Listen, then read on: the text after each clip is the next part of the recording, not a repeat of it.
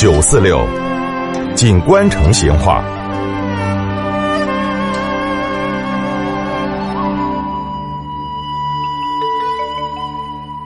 听众朋友，以前我们成都城后头河流纵横，这个地下水是相当丰富的，根本用不着挖地三尺，哎，就看得到水。所以成都人吃用都是井水，成都人爱用井水，成都城口头的井当然就肯定不少。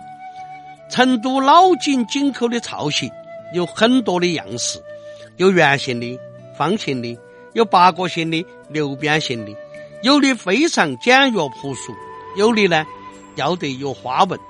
那么这些老井虽然很多都不在了。但是成都的街名后头，倒还保留了不少水井的记忆，像啥子凉水井、铜井河、铁骨井街、井巷子等等等等。今天嘛，我们就来摆一下成都几个特别的老井的龙门阵。先来摆下铁骨井。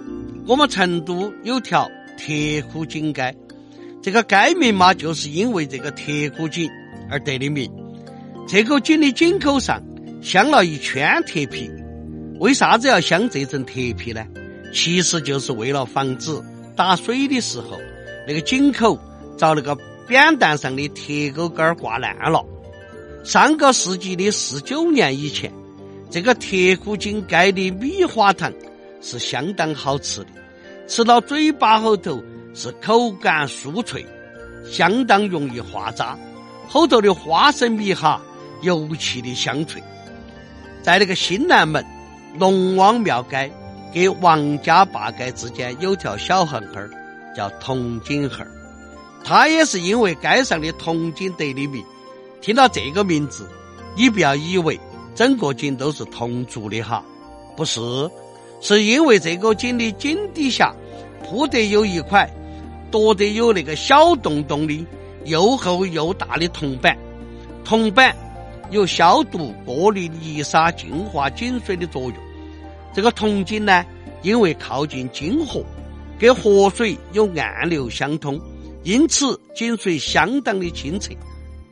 那么，在那个正通顺街八景故居这边，还有一口双眼井，政府呢已经把它当作文物，修了石栏杆进行保护。目前井后头仍然有水。但是已经不能饮用了。据说巴金生前每次返回成都，都一定要回去看一眼这口老井。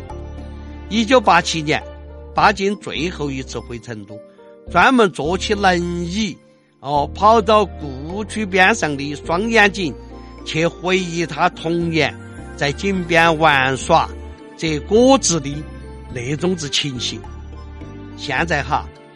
这儿已经成了很多人怀念巴老必到的一个地方了。好，成都的几口特别的老井，今天就摆到这儿，再会。